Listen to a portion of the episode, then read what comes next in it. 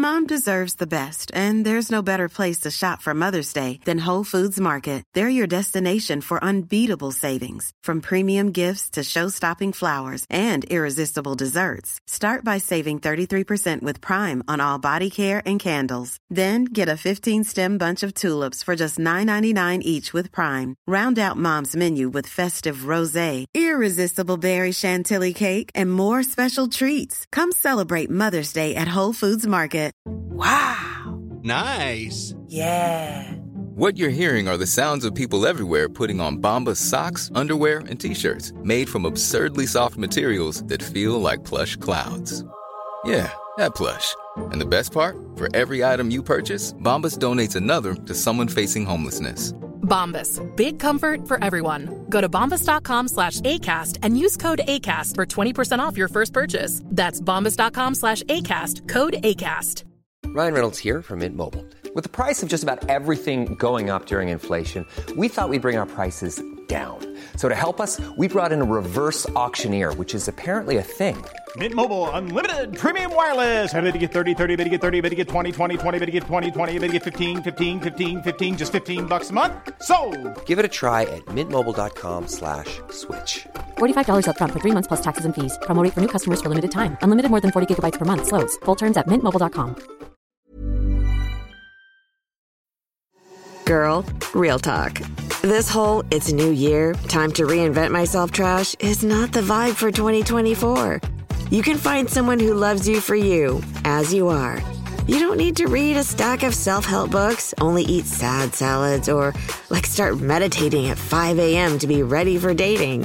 So, yeah, my advice is to download Bumble and find someone who embraces you the way you are right now. Let me know how it goes.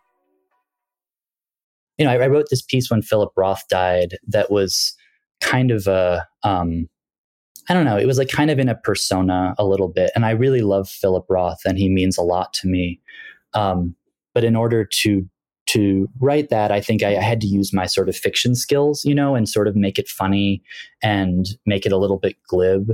Um, and that felt exciting too, to be like, oh, I even if I'm, you know, this is like all true, but you can still take a tone. You can still kind of find a an angle. It doesn't have to be like this is all like coming straight from the center of my heart. I'm Jordan Kisner, author of the essay collection Thin Places, and this is Thresholds, a weekly series of conversations with writers and artists about moments of epiphany or transformation that changed their lives and their work. A moment that they stepped across, like a threshold, into something new, and the way that experience changed everything they wrote afterward. Andrew Martin is a writer of fiction and criticism. He's the author of a novel called Early Work and a collection of short stories called Cool for America. His fiction is often described as having a politics of cool. He's been called an emblematic author of the millennial novel. Max Ross, writing uh, in the Paris Review in 2018, described a distinct ethos to Andrew's fiction. He writes The characters in early work, Andrew Martin's debut novel, are poets, playwrights, film buffs, grad students, adjunct college instructors, 30 ish, liberal, well read. They like drinking, screwing, smoking cigarettes, Michael Jackson, Kanye West, tapas. But the simple act of liking anything isn't simple for them. Most of their pleasures are guilty ones. I got to talk to Andrew about the chaotic period of his life that led to these two books and the characters that populate them. And in particular, we got to talk about the way he uses what critics have called his irony, humor, coolness, or sharpness to soften the edges of the emotional content he hopes to really get at. For me, it was about uh, my parents were in the midst of getting divorced. Um, and I had gotten into this program that was across the country. Um, and I had grown up all over the country, um, but had lived in New Jersey and New York for kind of my formative years from age 10 to 26. And I'd never been to Montana, never spent any time out west. Um, and suddenly, like in the midst of this sort of family calamity, uh, and early on in a new relationship uh, with my now uh, spouse, um, I moved across the country by myself uh, to a place I'd never been before, where I didn't know anyone and just didn't know even like the basics of how people conducted themselves. Uh, and then in the midst of that time, uh, my partner and I broke up for a while. My parents were splitting up. My family was sort of falling apart. My relationship was falling apart. Uh, and I think it did inspire just a, a kind of fearlessness in me, just a new kind of a feeling of kind of fuck it. Um, now's the time to to dig deep and find as much truth and as much weirdness and darkness in your work as you can. Um, and then things in my life improved in many ways when my partner and I got back together. My parents found new people. I moved back east. Uh, but I think somehow that period of, of tumult and darkness really carried forward into my work from there in a way that I think was really useful, even though it was really painful.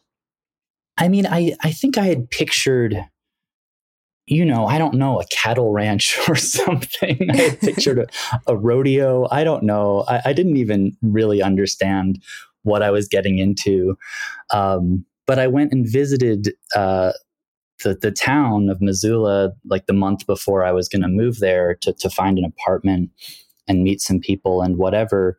Um, and it just, it was extremely surreal. For one thing, you know, it was mid July, I think, and uh, it stays dark and uh, it stays light out rather till about like 10 p.m.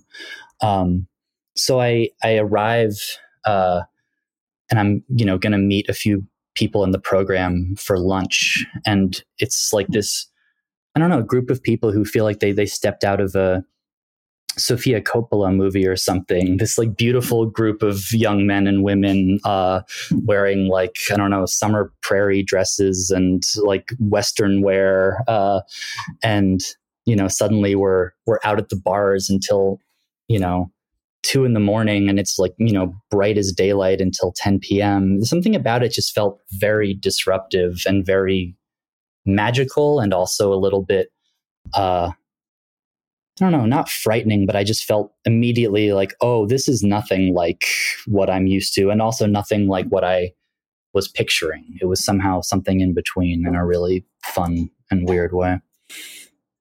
Hmm. And I mean, did you find the process of moving there?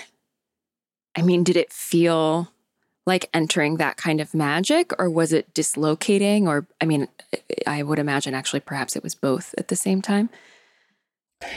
It was both. Um, so to move there uh, i drove across the country with laura um, my partner and you know we stopped in all these towns along the way and we we and the um, the sturgis motorcycle rally was going on in South mm. Dakota.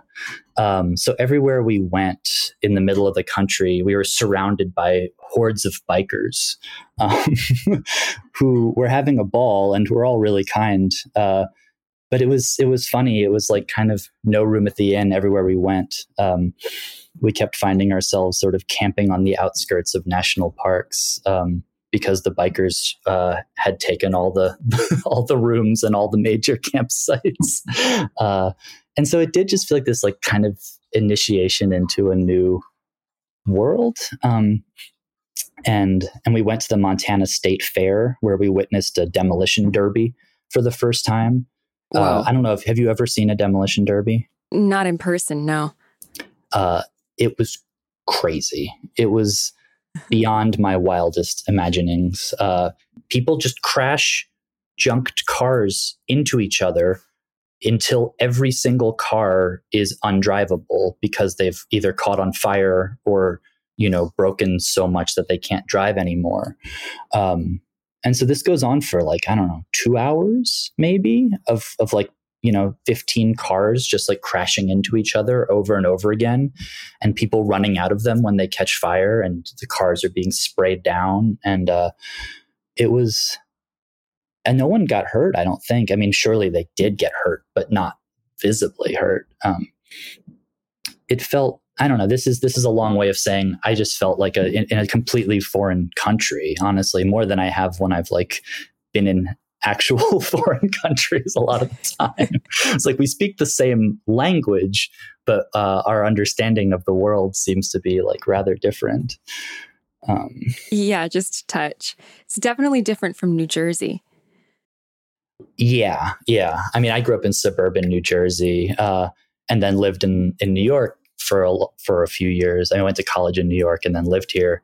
Um, and so it, but but there was something so useful uh, to me intellectually about uh, being in a place that was so completely different than what I was used to because it wasn't like, oh, you moved to Chicago, you know, like it's a city, like you go like meet the people. I mean, and I still, granted, I was in an MFA program, so it was a lot of other writers and intellectuals, but just the sort of having to figure out what kind of person you were and like how you were going to fit into this community uh, felt felt like a very different experience than if I'd moved to more of a city city, you know?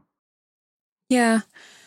And earlier you were talking about how that that time of kind of arriving and then, you know, going through this family tumult and separating from your partner had been this kind of dark free for all in which you were then able to say, okay, you know what? Like, fuck it. Let's just get into my work or do some things in my work that feel maybe felt risky before and now it's just worth taking the risks um, what were those what was that like what was the what were the things that you had been holding back from doing before um, in writing that that you found yourself feeling like well fuck it let's try it I think the story that felt like a real breakthrough to me is one that was ended up being called the Christopher or with the Christopher kids. Um, and it's about two siblings who are um, both kind of dealing with drug and alcohol problems, and they're home uh, at their parents' house for Christmas, at their mother's house for Christmas, and the parents have recently gotten divorced, and the narrator's uh, in the middle of a breakup, and you know nothing in the story is is literally true as far as the activity, but it was it was it felt really cathartic and also really scary to be writing about uh, substance dependence, which I I wouldn't say I've ever had a serious addiction problem, but I've had times in my life when I've overused substances in a really unhealthy way. And my sister, uh, who's sober, um, went through a really, really difficult period with that as well. Um, so somehow unlocking that and tying it also to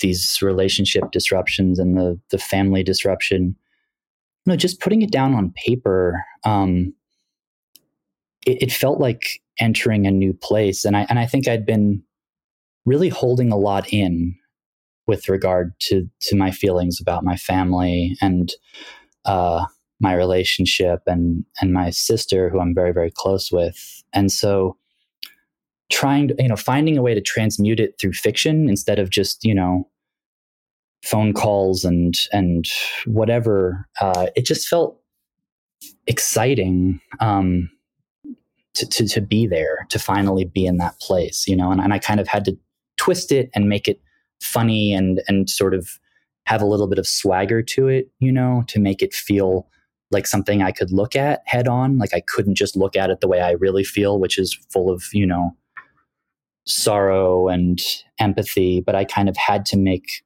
I think one of the breakthroughs that I then used in a lot of my other work was to sort of give give my characters a little bit of callousness, uh, to give them a little bit of an edge that is obviously in me somewhere, but isn't my first line of reaction, you know? Does that make sense? It totally does. And I I love that story. I'm I'm glad it's one you wanted to talk about.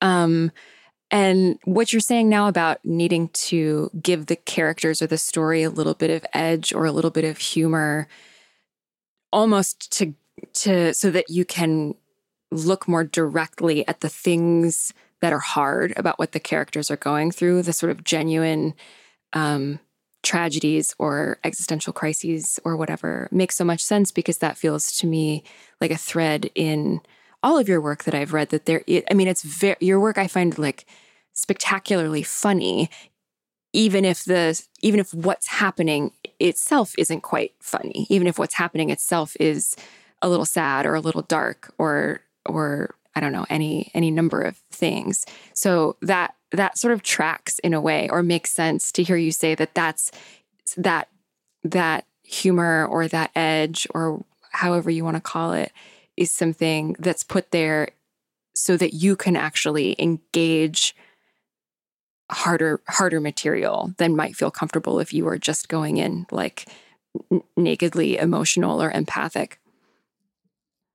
Yeah i mean I, I, I tried when i was in graduate school i was in a nonfiction class and i tried to write a more sort of like straightforward memoir essay about my family and about my sister um, and and it was just kind of dead on the page. Uh, and and I've you know I've written a lot of nonfiction. I've written a lot of book reviews and personal essays, but I always you know it's it's always there's always some frame you know and and there's always some persona. And i know that's always true in nonfiction but you know I, I tried to really write like a very straightforward essay about my life and it just i just couldn't bring it to life. Um, and I, and I've just found that that giving it the fictional frame, giving it this edge, this irony, uh, just changes it and brings it to life for me in a way that that it doesn't for me as a as a nonfiction writer.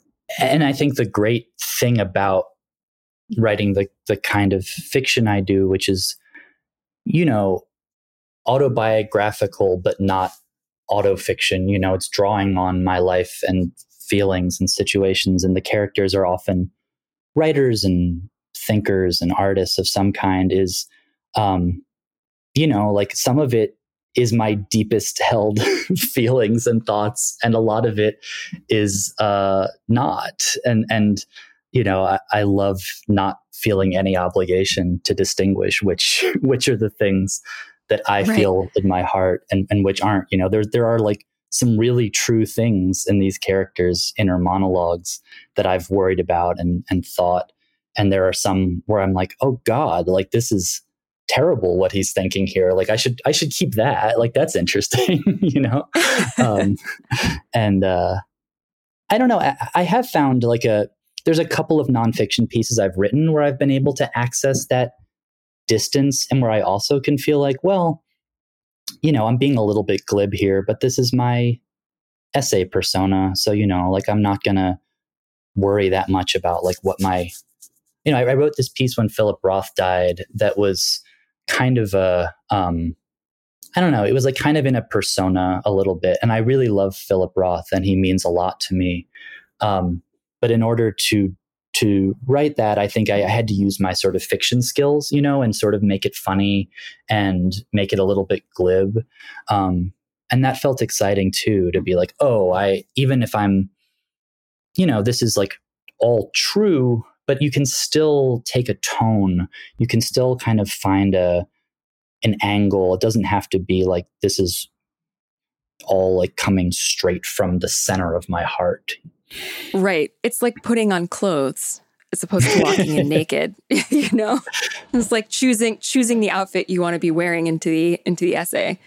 I really admire writers and uh, I would include you among them who who who have a more sober who can who can have a more sober bearing uh, than than I seem to be able to have so far in my nonfiction, you know?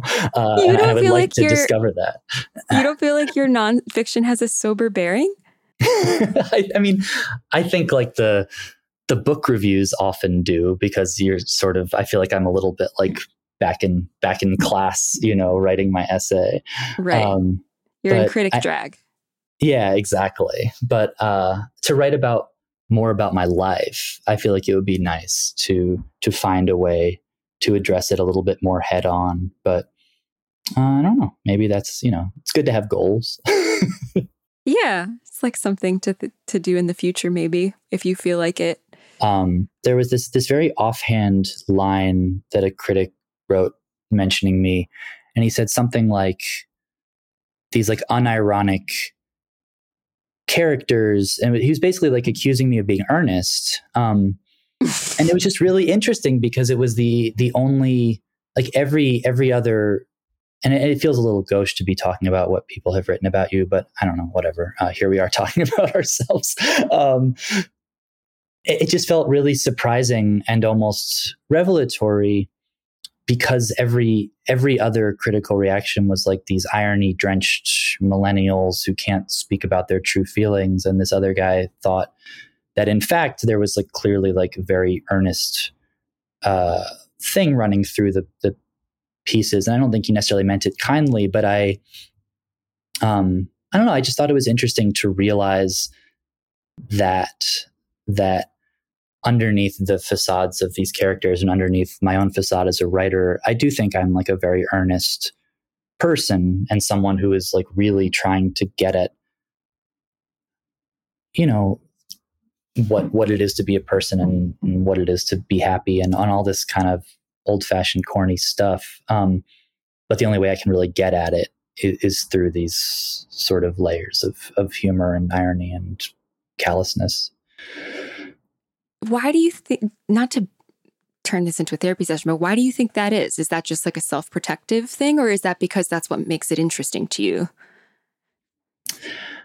I'd like to believe it's the latter. you know, um, you know, there, there's a there's a funny there's a funny Philip Roth interview where he talks about how uh, apparently Celine, you know, the famous anti-Semitic uh, French writer, was apparently uh, a very good doctor in real life. You know, like beloved by his patients. Uh, you know, kind, treated poor patients, but in his fiction, he's a bad doctor. You know, he's cruel to his patients. He's callous. He's nasty. Um, and that's like somehow that version of being a doctor was what interested him on the page, not the nice doctor. Whereas like William Carlos Williams is a nice doctor on the page and was also a nice doctor in real life. Um, so for whatever deep psychologically wounded reasons, I find it more interesting uh, to be the jerk on the page usually. Um, and I, I, do I do imagine it's self protective on some level. Um, but I also, as a reader, and a writer seem to find that posture more interesting uh, than than the earnest one. So, and then you can go about being nice doctor or earnest doctor in real life. Yeah, you know, it's like right. Maybe you can sort of like let off some of the spleen, and then like frees you up to be a kind, decent person in your regular life. Uh, that sounds extremely functional, actually. uh. Would that it were so simple.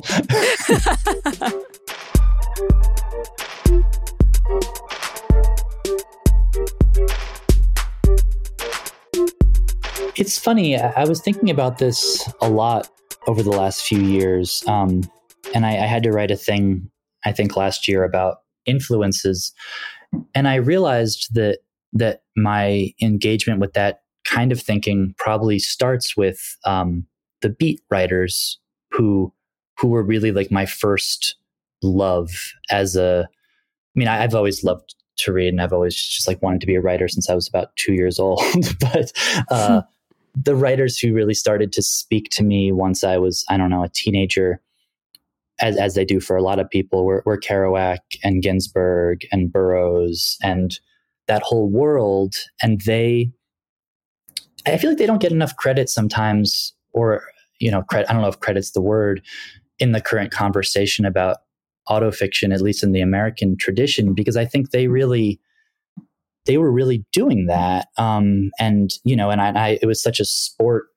You know, I read every book about them I get my hands on to figure out. Okay, in this book, which which one is Ginsberg? In this book, which one is Burroughs? In this book, which one is Kerouac? You know, um, and so I did have that bug from early on, or the the, the sense of freedom that those writers, the sense of permission, maybe, is what it is of saying like, okay, you you can use everything, um, and you might you know, and, and for the most part, I mean, on the road at least is is traditional fiction. And if you didn't know the story of Kerouac and his friends, it's just a novel of, about some people doing things. Um, so I think even though I, I have like voraciously read Knausgaard and Heti and Lerner, um, I always had in my mind that I didn't quite want to do. Uh, I definitely want to be in conversation with those writers as as a writer, not as, as I mean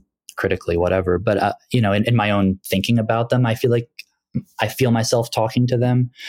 Um, but it became a conscious choice, especially in drafting early work, to pull back a little bit on a few self-conscious meta elements that were in earlier drafts of it um, because i ended up feeling like in some ways this can stand on its own. This this can stand as a novel that doesn't need uh, the self-reflexive gestures that that ended up feeling like maybe that's not what this is. Like how relevant is it really that it's that things about it are sort of like my life, you know? Like why why burden a piece of fiction with that if you don't have to? Yeah, that, that makes sense? a lot of sense. Yeah, do you mean in terms of like how you you think about it in terms of your own like your theory of your own book? You don't want to burden it and burden the book with that kind of self-reflexive analysis in your own process? I think that was it. Like, or, or like, what is what is it gaining to be sort of pointing the reader at parallels between me, the author, and the story? Like the story, I hope and I think did turn out to be interesting on its own, even if nobody knew the first thing about me or, or my life or, or anything. Um, and like, the, like for one example, I originally had an, an epigraph that was from a Robert Lowell letter um, where he's talking about how he, you know, used stuff from his marriage to Elizabeth Hardwick in his poetry. Uh, and my editor at the time said, you know, don't, you're, you're, pointing at something that isn't necessarily what you need to be pointing at. You know, like you're asking a reader to interpret this in a very specific way if you lead with that. Like, why don't you let the reader draw their own conclusions about what they're looking mm. at rather than saying, like, this is about sort of uh, drawing on experience? Right. This is about the dialogue between this piece of fiction and the, and the life of the person who produced it. Yeah, and and, and because ultimately, it, it's funny how I spent, you know, you, you get so immersed in writing a book and writing stories that you kind of think you're writing you're writing the emotional truth obviously but i started to think like did this did this stuff happen? You know like it almost like becomes your memory. Uh and then it's like objectively you know laura will be like these things this isn't true. You know like it's like factually not true. And i'm like yeah right. you're right. But it's like if i thought it enough maybe like it is true you know Right. I mean, there's a point at which, in the world of the book and maybe in the world of your head while you're making the book, that distinction doesn't matter or just gets so blurry that it, it doesn't, it's not fruitful to think about it. Right. And, um, and in this case, you know, I mean, it's, it's like kind of doubly, uh, untrue or, or sort of complicatedly true because like, you know, like really the character of Leslie, who's sort of the, uh, quote unquote other other woman in early work like she's the character closest to my own thinking in a lot of ways. And when she gets sort of her sections uh, on her own that to me is like the closest thing to a self-portrait i've ever written. Um, and so it's you know like i'm really inhabiting all these all of these people on on each side of of the love triangle. Um, and it's like sort of silly to try to pin down uh, what what my own feelings uh, about them are or were. Yeah, of course. I I love Leslie as a character, and I find her so. I I like the way she pops up throughout you, throughout your work. You know, in in Cool for America and in early work that she sort of we keep seeing her in different places and times. And I'm I guess I wanted to ask you about how your relationship with Leslie began. Like where did you meet her and how did you decide that she was going to be someone who was going to to revisit throughout uh, this this body of work of the first two first two books? I think I think the first story I wrote, I, I know the first appearance of her in my work was in the the last what ended up being the last story in Cool for America, which is called A Dog Named Jesus, um, and it's a story about uh, a woman who goes to a, a wedding at a hot springs um, that she is sort of a very last minute plus one to and kind of finds herself in a very unhappy situation. Uh, and I had started that story thinking it was maybe going to be a novel, um, and had and that that story was originally like fifteen thousand words. Um, but so I really got to know that character and really loved her, and and also kind of thought of her as an alter ego in that story, especially. Um, and then, you know, I I was I don't know. My, my, whole process for writing is such just a mess. You know, I'm just sort of there, there's sort of like piles of characters, piles of scenes. Like I'll, I don't know. It's very intuitive and very uh, inefficient. Um, but you know, I started writing early work. I started writing this this opening scene where they they go to this uh, dinner party, uh, and I was just sort of you know, playing with the scene, playing with it. And there's this woman at the party, and suddenly I was like, oh, like, what if that's Leslie? What if that's this character who I already know really well and am really interested in learning more about? Um, you know, I was like almost like seduced by this character in the earlier story. Like, why don't I like find out more about her and see if she's here for some reason, you know, like see if she's in Virginia. What, you know, maybe like me, she's come from Montana to Virginia and, and this is where she's landed. Um, and so she, it sort of felt very organic in a way, in an exciting way. Like, oh, like you meet someone somewhere and then you like see them again somewhere else. And you're like, oh, hey, like, I guess you're important, you know? uh, like, let's see if we can develop this and see where it goes.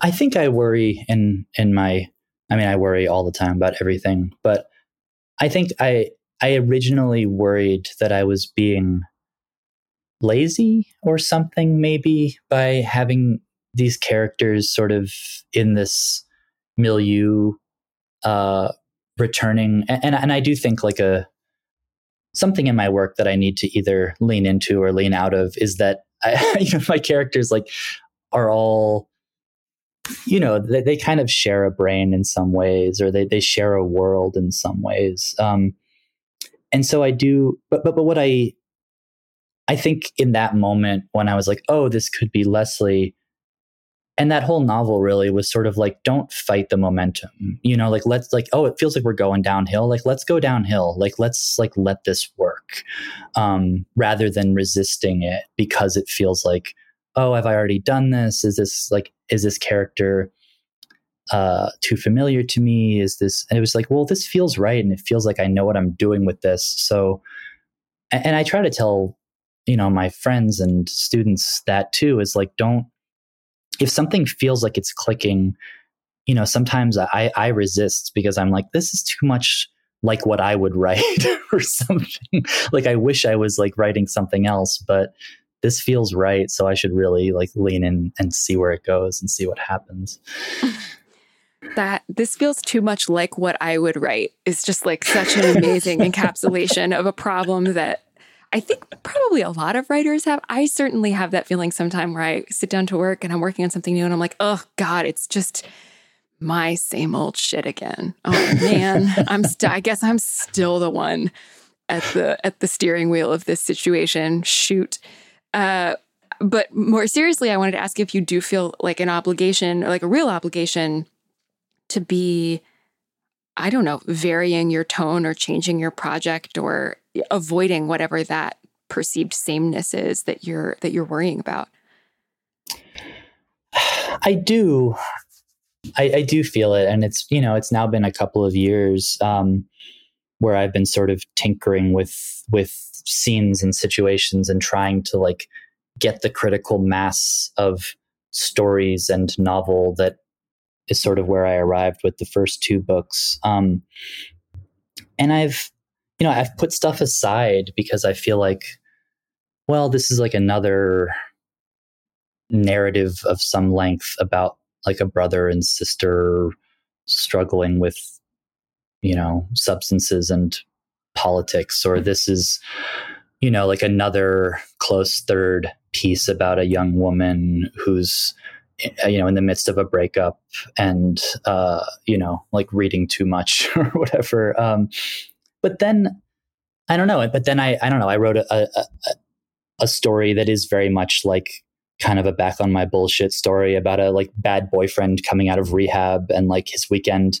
in new york with his partner and i was like this feels good like this is this is like me but like different and interesting. Like it's like I found a new shading. So so I think it's all about that. It's like somehow I don't think I'm going to become a different writer or person overnight, but it's like somehow feeling like you're making progress and that you're not just on autopilot or doing what you know how to do, but somehow you're like using that as your baseline, right? And then expanding on it or enriching it or finding new emotional valence to it rather than I just like hate the idea of of ever phoning it in, you know?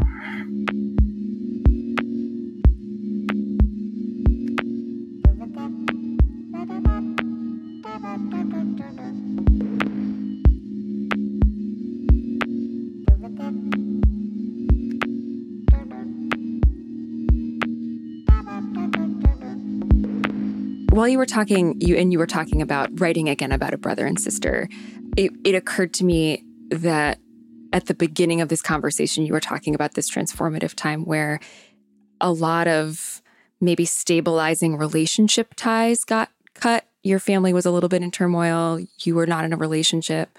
Um, and I guess I'm wondering how how feeling variously sort of stable in your ties with other people changes your feelings of fearlessness or obligation when you're writing about your own in- interior life um, that might include inspiration from from the people you know or the relationships you hold? Mm, that's such a good question. Um, because i've been thinking about it too um, right like do you do you lose some of your fearlessness this is the question i ask myself like am i am i holding back a little bit because I have these things that I want to preserve, you know, and, and exactly, yeah. Um, and I'm and I'm and I always am having these conversations with other writer friends, and my advice is always like, you got to go hard. Like, why else are you doing this? You know, you've got to like be ruthless. You've got to be brutal with yourself and with everything you have. You know, you've got to use what you have.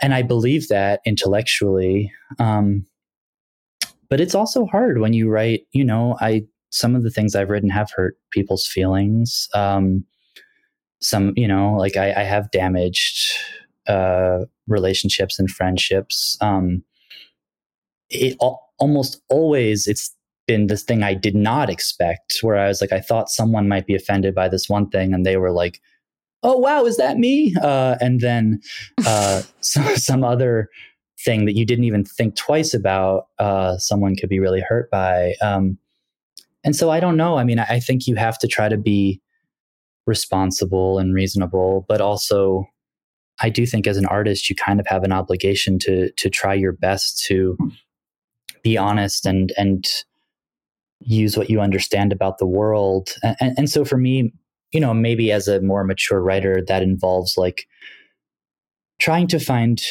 metaphors, maybe, or trying to find analogies, trying to find ways of of conveying your experience that are not quite so close to to yourself or your own people. Um but then but then part of me is like well is that know, like david gates uh my teacher would talk about worrying that he's pulling punches you know right um, yeah and and i do think you kind of you only get one one shot at being a writer, I assume. And you kind of, it's like, well, what are you, what are you saving this for? You know, you never know what, how many books you're going to get to write or how long you're going to get to live. And so part of me feels like I want to, to be as honest and clear and do what I can do while I can. Right. There's something very powerful about writing from a feeling of, well, I have nothing to lose by my writing. Um, so I'm just going to go hard, as you said. Um, but like that's not always a very sustain. You don't necessarily want to sustain your life in a place where you feel like you have nothing to lose in no. your in your writing. And so it's something I think about a lot myself too. And I'm always curious to ask people about is how you balance the feeling of, of like having a life where you have things you want to protect and that you care about, uh, and things to lose by your writing, but while sort of maybe tricking yourself into or negotiating yourself into some different different mode of feeling like there's fearlessness or nothing to lose when you sit down to work. Right you have to trick yourself um, and i think it gets harder too when you're a more established writer because i think with the first stuff i wrote i could you know honestly trick myself by saying well like maybe nobody's ever going to look at this. right. Uh, no one's ever going to read it, so I can do whatever I, I want to. Yeah, exactly. Um, and now, right, it's like I'm I'm writing work that, uh, you know, I hope, and it's it's like realistic to imagine um, people will read. Um, and, and so, I don't know. I, you know, I'm very like lucky to have. Uh, a partner who's also a writer and who also believes in in being really honest and serious about their work. Um, and so I do feel genuinely uh, supported in that mission with the person who I'm closest to in the world, and, and feel like I can take those risks and I can. Uh, and at the end of the day, it's it's words on a page, and who you are as a person and who you are in your relationship is not the same as the words on the page. And that's something that you know we as a couple have decided and very much made a pact that you know you can you can use whatever you need to use and i'm going to use whatever i need to use. And you know but then there's obviously like as it extends further out from your life you don't have that pact um, and you don't and that's also a pact that isn't written in stone you know it's one that's negotiated and continually being uh, reinterpreted based on the circumstances and based on the life you have. So I don't know. I, I, I feel like I, I have to be fearless. I have to try. Um, but, but, but life gets in the way, you know, obviously you, you, you feel protective of certain things and, and you have to try to kind of kind of like with the nonfiction thing it can be just as true with fiction you have to like find your angle find your shading that makes it feel okay that makes it feel like you're not exploiting yourself or exploiting people you love. Thresholds is a production of LitHub Radio. We're produced by Drew Broussard and Justin Alvarez. Music and editing by Lora-Faye Åshuvud of Arthur Moon. Our art is by Kirsten Huber. Special thanks to Farrar Straus, and Giroux. I'm Jordan Kisner. You can find me on Twitter and Instagram at jordan.kisner. We'll see you next week. Mom deserves the best, and there's no better place to shop for Mother's Day than Whole Foods Market. They're your destination for unbeatable savings, from premium gifts to show-stopping flowers and irresistible desserts. Start by saving 33% with Prime on all body care and candles. Then get a 15-stem bunch of tulips for just $9.99 each with Prime. Round out Mom's menu with festive rosé, irresistible berry chantilly cake, and more special treats. Come celebrate Mother's Day at Whole Foods Market. If you're looking for plump lips that last, you need to know about Juvederm lip fillers. With Juvederm Volbella XC and Juvederm Ultra XC, your lip look, whether it's subtle or bold, can last up to one full year with optimal treatment and no additional maintenance. Find a licensed specialist and see if it's right for you at Juvederm.com today. That's J U V E D E R M.com. Add fullness to lips in adults over 21 with Juvederm Volbella XC or Juvederm Ultra XC. Do not use if you have severe allergies or a history of severe allergic reactions, or if you're you're allergic to lidocaine or the proteins used in Juvederm. Tell your doctor if you have a history of scarring or taking medicines that decrease the body's immune response or that can prolong bleeding. Common side effects include injection site redness, swelling, pain, tenderness, firmness, lumps, bumps, bruising, discoloration, or itching. As with all fillers, there's a rare risk of unintentional injection into a blood vessel, which can cause vision abnormalities, blindness, stroke, temporary scabs, or scarring. For full important safety information, visit juvederm.com. Hey, it's Paige DeSorbo from Giggly Squad. High quality fashion without the price tag. Say hello to Quince. I'm snagging high-end essentials like cozy cashmere sweaters, sleek leather jackets, fine jewelry, and so much more. With Quince being 50 to 80% less than similar brands.